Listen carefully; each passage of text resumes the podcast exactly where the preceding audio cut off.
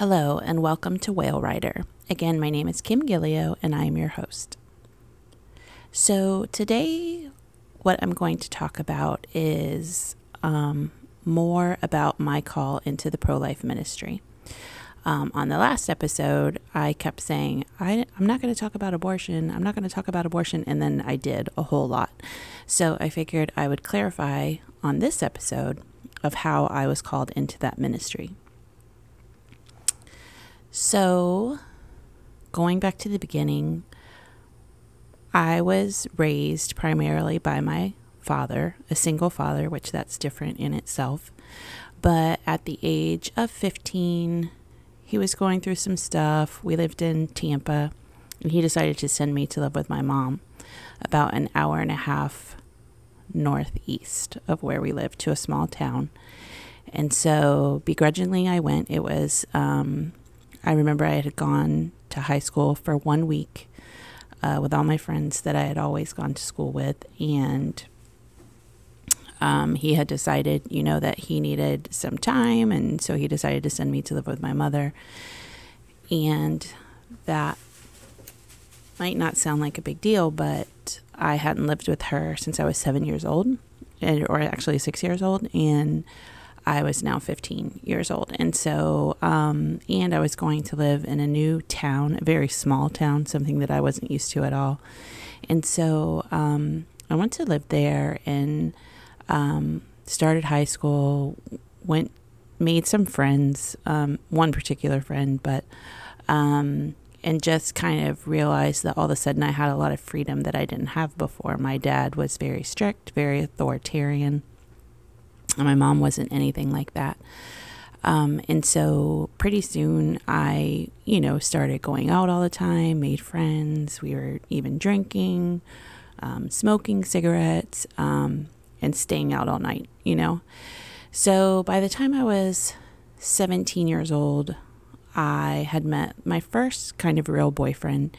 And um, my dad had always told me when I was younger, you know, um, not to listen to boys, all the things that they would tell you, all the things that they wanted, um, and just to be careful, you know, of them.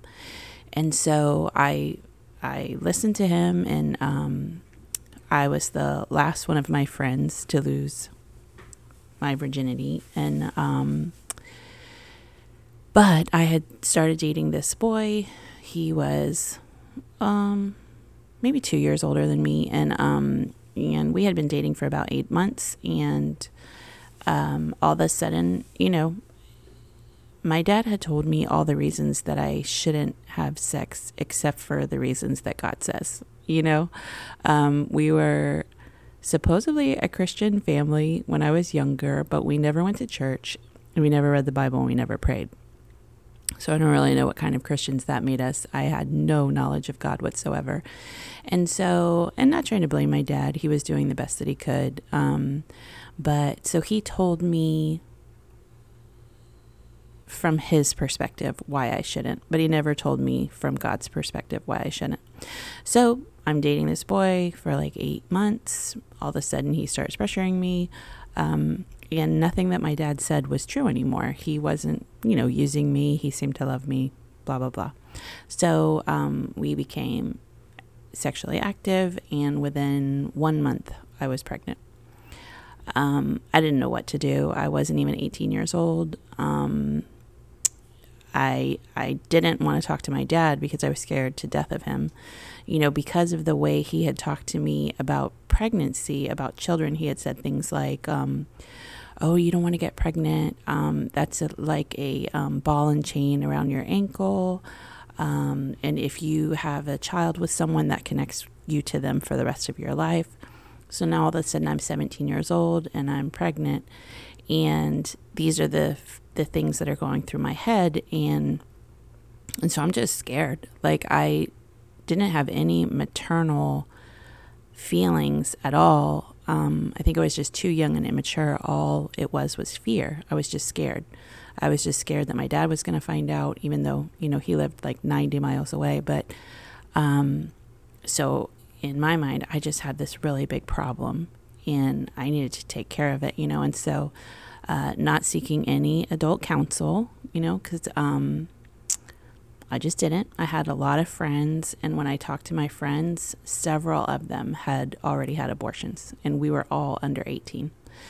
And so, um, so that's just what I decided I was going to do. It was against the wishes of my boyfriend, who was, you know, the father. He really did not want that. His parents were the same age that we were when they got married. They were 17 and 19. Um, and they had gotten married and had him. And so I think he kind of wanted his life to look like theirs. But um, I was just, again, so fearful and really immature and selfish. And I didn't want any part of that, you know. And so, against his wishes, wishes I um, had an abortion. One of my friends took me down um, to the place. It was in Ocala. And, you know, I don't. I don't remember a lot about that day. I knew it was wrong, you know, as it was happening. Um, but then once it was over, you know, um, our relationship lasted, I don't know, another year or so, and then we broke up and and so I just buried it. You know, I didn't ever want to talk to anybody about it. Um, it was just something that happened and it was over. I didn't want to talk about it. And so when I ended up moving back to the city I was from, to Tampa, when I was 20, so a couple of years have passed and now I'm not living in the same town. I'm not seeing my friends that knew anymore. And so this was just going to become a secret. You know, like um, I was just going to bury this and and never talk about it again. And so that's pretty much what happened. I um, just went on with life. Um, I would become a Christian much later at um, 27 years old, right before my 27th birthday. Um, and then things kind of moved quickly after that. A couple years later, I met my um, who I would marry. Uh, we got married. We had a child right away. Um, and it was when I became pregnant with that child that all the um, memories of that time came back. Um, because as I said before, you know, um, nobody is more pro life than the enemy after you've had an abortion, but nobody's more pro choice than the enemy before you've had one. And so um, all of a sudden, you know, I'm realizing what I did and I'm feeling shame from it. I'm a Christian now. And, um, and I really felt that God was starting to press on me about it you know, like to speak to somebody about it, and I just couldn't. You know, I had really good friends that were in the pro life ministry. I just could not um, talk to them about it. I was just too ashamed. I was really just really ashamed about it. And so a few years went on, and then it finally came to the point that I just knew that God was calling me to one, get healing for this because it is something that's traumatic. Um, the terrible thing about abortion really is that most of the women that have them are very young. They're teenagers or right after 18, before 20. I can't remember the statistics, I've read them before, but the majority are just very young girls. And so this is a really big decision, a, a really a life altering decision. And a lot of times it's made just purely out of panic and out of emotion and out of fear, just like me. And so you have this, you know, basically a child that makes this decision, often, you know, doesn't seek adult counsel. And the world has just become so enamored with abortion, you know, because it's from the enemy. And, um, and the reason I say that is because we know that God is the creator of life, right? Um, we know that He formed us from dust. Um, in Psalm 139, it says that, you know, He knit us together in our mother's womb and that He knew us before we were born. You know, there's examples in Scripture. Um, Jesus was named before he was born. You know, he was prophesied about before he was born. John the Baptist was named and prophesied about before he was born. Um, uh, Jacob and Esau you know, were prophesied about before they were born. And so biblically, we know that we can look and that people in the Bible, the child in the womb was a person. You know, there was no um, arguing about it the way there is today. You know, um, today people want to tell you, oh, it's a, uh, it's not a uh, a child until it's born, and um, when it's uh, still forming in the womb, um, it's just a fetus or a zygote. Um, a clump of cells, they will even say. Anything but a child, right? Because if it's a child, then everybody has to admit that it's wrong. And if you admit that it's wrong, then something has to be done about it. And so it's become this really huge um, polarizing issue that, you know, divides people, um, divides people even in the church. And it really comes down to, you know, who's your authority? Is is the Bible your authority or not? Because if the Bible's your authority, um, there's not a lot of wiggle room on this issue. You know, if God creates life and He says not to murder, and He is sovereign and He is perfect and He doesn't make mistakes, then that means that every child that is conceived, no matter the circumstances, and that's the whole thing, no matter the circumstances, then that child is ordained by God to live. Now, you know, people have miscarriages and all kinds of things happen that could make the child not come to fruition or um, pass away early in life. But that is still up to God. You know, as a believer, we have to come to the point where we say, um, okay, I might make a mistake, but God, you don't. You know, and if I became pregnant with a child, then that child has been ordained by you um, to be created, and who am I to take the life of that child? If I think that I have the right to take the life of a child that God created, then I think I'm more powerful and more wise than God, right? Because I think, oh, God made a you know made a bad decision, or um, God didn't make a good decision, right? That's the other thing um, our culture has done is made us kind of um, turn on our own children. You know, the women that are so passionate about choice, as they like to call it, and reproductive issues, they like to call it, um, they've really begun to see the unborn child as their enemy. And for every woman that's ever had an abortion, you know, that unborn child, no matter who the father was, uh, you were the mother you know and so that that's actually your own offspring that's your own child and um, it's not your enemy you know but that's what all this rhetoric around this issue has created um, there's just so much deception around the issue and so many lies um, and it's just become a political issue when really it's not a political issue. Before it's a political issue, it's a spiritual issue. Because again, God is the creator of life. And if God creates a life, then who is man to take that life? Um, but so it's become, you know, this big, big war, you know, especially political.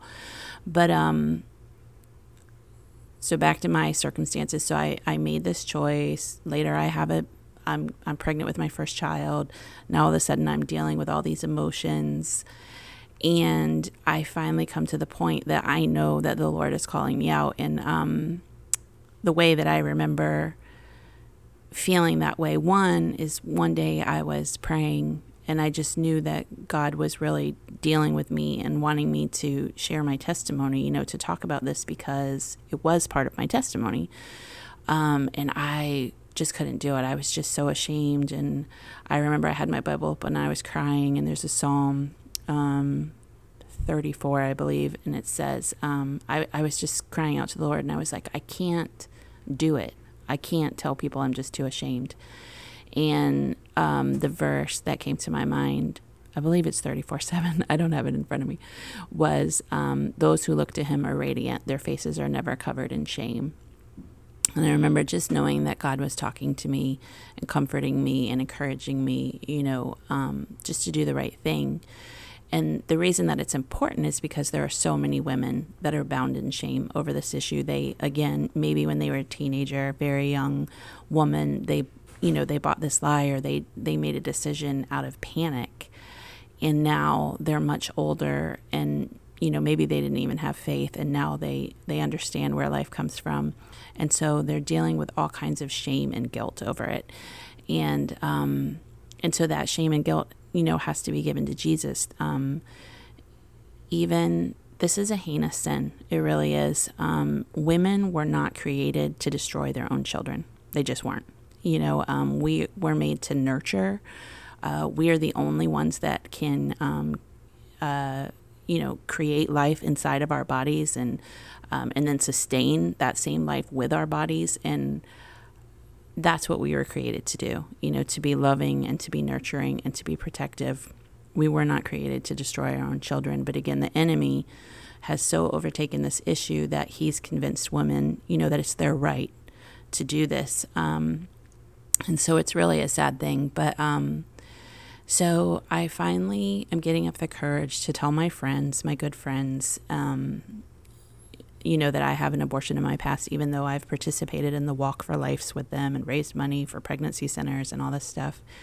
I finally decide that you know they're the first people that I'm going to tell, and then um, and then I have to go to the leadership in my church because I worked at my church at the time, and then um, there's a author who wrote a Bible study, a Christian woman named Pat Layton and she wrote Surrendering the Secret like 20 or 25 years ago. And it's a Bible study, a post abortion Bible study um, for women to get healing. And so um, she happened to be doing a seminar, not a seminar, a conference at a church nearby right at the time that I had finally, you know, come to terms with it and told my friends. And so uh, it was called Imagine Me Set Free.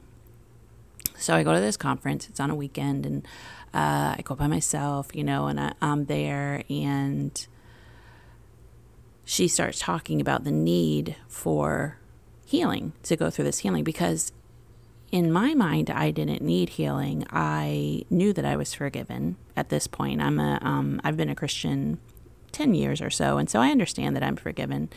Um, and I really didn't think that I needed to go to any kind of healing class. And so I remember she posed this question to everybody in the conference. She said, Okay, and I know maybe you're thinking, oh, I don't need any kind of healing.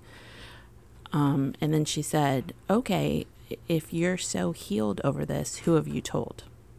Right. And it was like, Oh my gosh, you know, nobody. Like it's a it's a deep dark secret that I won't share with anybody. And she was then then you're not healed. If you can't talk about it, you're not healed, you know.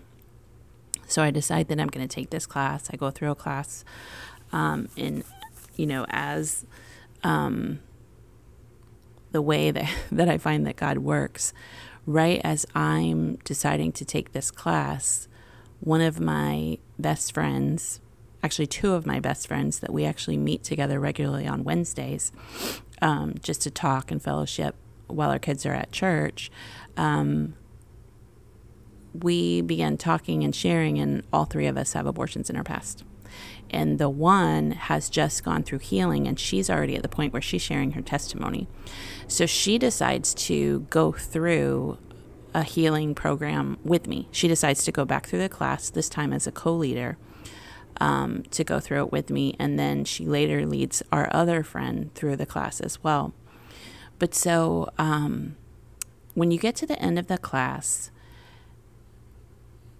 the challenge is like okay so what will you do now? Like you so now you've gotten your healing you understand that you're forgiven you've reconciled yourself you know to the past. But now that god has given you this freedom and know that you know the truth about the choice that you made what will you do with that with that knowledge? What will you do with that you know? So the challenge is um, how will you get involved kind of in the in the pro-life you know it's what we call it movement. And so honestly a lot of people because pat layton aside from writing that bible study she also started a pregnancy care center here in tampa and um, actually had two at the time. Um, and so she a lot of people would decide that they wanted to volunteer in a pregnancy care center um, one of hers actually. And so that's the route they would go And so um, automatically I knew that wasn't really right for me. One, the hours didn't work for me. I already worked in an office nine to um, three, and the office hours of the pregnancy care center were like nine to four. So I couldn't even get there for the training, and I knew that I really wouldn't be available to help during their time. So I was on the lookout for other ways that I could begin to share um, my story. And so, as it would happen, it was the time for the yearly fundraiser for this particular pregnancy care center. And actually, they had just merged with another bigger um, care center. So now they were part of a group of five um, called New Life Solutions. And they were having their annual fundraiser, like a banquet. And um, my husband and I had just reconciled after a year long separation. And I had told him when we were reconciling, look, um, I'm going to have to be talking about this. You know, God has really been working on me in this area, and this is going to be part of my life. So you need to know that before we even talk about, you know, reconciling or whatever. And so he was fine with that.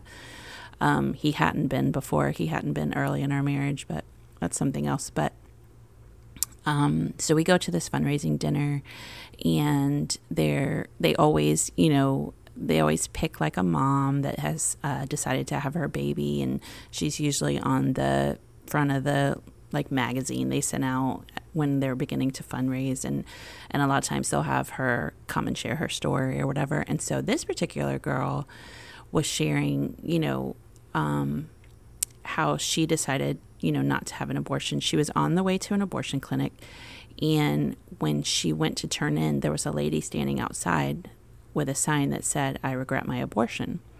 And so she just like burst into tears and, you know, didn't even make the turn. She just drove home. Well, after that, she contacted the pregnancy center and then she made an appointment. She went and had an ultrasound. Um, and she ended up, you know, staying with them throughout the whole pregnancy. She had her baby. Of course, she was so happy that she had decided, you know, to have him. And, um, and so it was a great testimony for the pregnancy care center but for me, it was also a great testimony of the woman on the sidewalk. You know, the woman holding that sign that said, I regret my abortion, is really was the catalyst that was used to stop her before she even got to the pregnancy care center. Um, and I didn't know much about that ministry at the time, but that was considered um, far more radical of a ministry choice than, you know, uh, volunteering at the local pregnancy center. But I really felt moved that night at that dinner. And I was just sure that that's what God had called me to do. And so as I began to share that, um, not really knowing anything about what what that was, you know, that that was called sidewalk counseling, um, that there are different ministries. One is called 40 Days for Life. Um, later, one would be um, created called Sidewalk Advocates for Life. And that the, those people that were on the sidewalk that day, that's um, that's who they were with. Um, the woman holding that sign, that is a ministry called Silent No More. And you have to have gone through a healing class to be able to hold one of those signs they have different ones. They have ones that say like men regret their abor- regret abortion or women regret abortion. But if you want to hold one of the ones that actually says I regret my abortion, you have to get it from them and you have to have gone through a healing class to be able to hold that sign. And so, um, so I started researching the different ministries um, because I had also seen some of some bad examples of people being on the sidewalk that I, I knew I didn't want to be part of that. And so um, there's another ministry. I'm not even going to say its name, but they um, they believe that they're the ones that hold the signs that have like aborted fetuses on them, and they're um, much more harsh. They they believe that it's sharing the gospel and in um, holding those signs and they are not part of the pro-life movement in that they believe that they are above the pro-life movement and they really don't want anything to do with regular pro life people. Um, uh, I could say a lot about them, but I won't. But um, they often would make regular people ministering on the sidewalk look bad because they seem to be very unloving, very callous, um, even cruel. And the ministries that I would soon go on to participate with 40 Days for Life and Sidewalk Advocates for Life, they both believed in you know dignity towards the mother and and reaching out in love. And um, that if you wanted to reach a baby if you wanted to save a baby you needed to go through the mother first. And so um, they did not believe in those same methods. But you know when people drive by an abortion clinic and they see people outside they don't know the differences. You know they don't know like oh oh, she's a sidewalk counselor, she's with sidewalk advocates, you know, or oh, they're participating in a 40 days for life and they're just there to offer prayer, you know, or um, or oh, this is that other ministry. You know, nobody knows that. They just they drive by, they see they see people outside, and because some of the examples are not so Christ-like or great, um, they judge the whole ministry harshly. You know, they they put us all in one boat and so that's kind of unfortunate but that's that's the way it, it goes. But so i had gone through the healing class. I now i feel called to the sidewalk. And um, i even at a missions we had had a, a speaker after a missions conference that called everybody up to the front of the church to pray over them.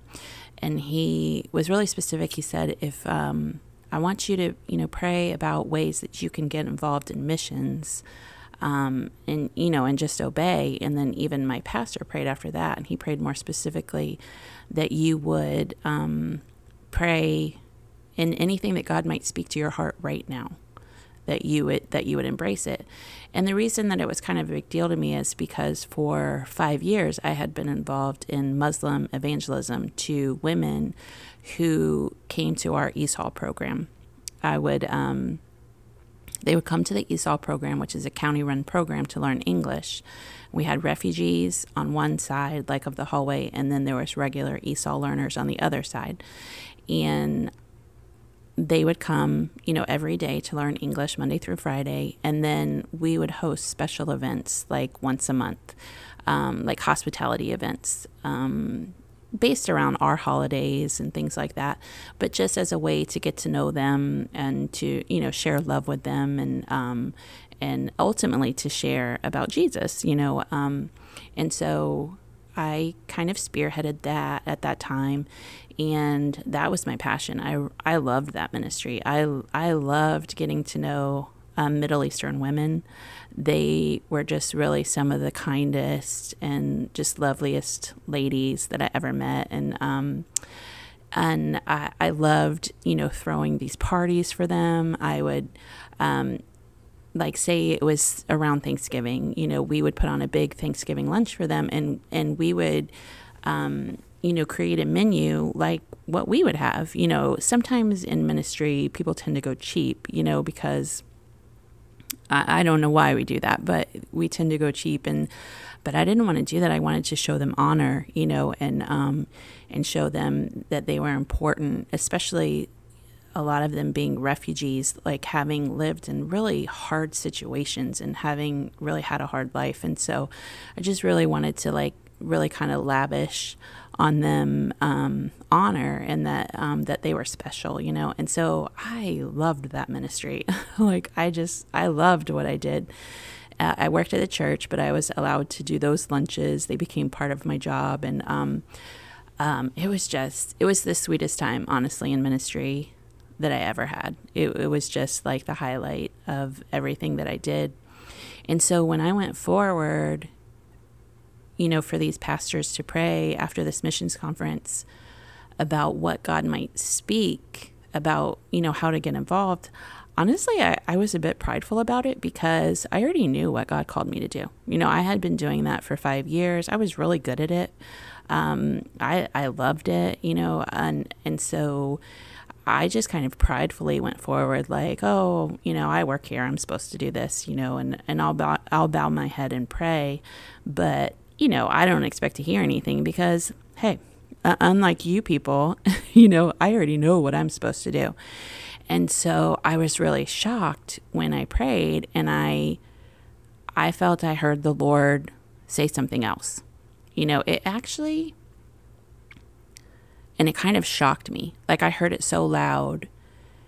It had to deal with abortion and like sexual sin and in in which I know that some people would say like abortion is not a sexual sin, but abortion almost always stems from sexual sin because most of the time the people in an abortion clinic it's not a married couple you know that have just decided that they don't want to have their child. Uh, sometimes it is but most of the time it's not. Most of the time it's you know, just like me, some teenage girl who, you know, shouldn't have been having sex to begin with and now she's pregnant and she's scared to death of her parents and so she's she's she's going to make this decision you know this life-changing decision. And so when i heard that it, it really took me off guard uh, and i was shocked at first but then as as I began to think and pray, I was like, this is what this this is about. You know, I've already been feeling like God wants me to share about this and to get healed about this and to start speaking about this. And so so I went to my church and and I told them and um and and that is how I got the call into the pro-life ministry. Um and so yeah. So what I would say is even if you feel like you know what God has called you to do, don't be surprised if God out of nowhere calls you to do something else, you know. And I'll go into more about that at another time. I don't want to talk too much longer. But um yeah, and so I would just say I would make the same challenge to you today. You know, what are you doing for the Lord right now? How are you um, on mission for him? Have you have you prayed and asked him god what is it that you want me to do? Because you might be like me and you might be um, you might be sure of what you're supposed to do. But if you believe that god still speaks and if you believe that god that you can hear him when he speaks you might be surprised. He might ask you to do something different. So thank you again for joining in on the whale rider podcast um, and until next time,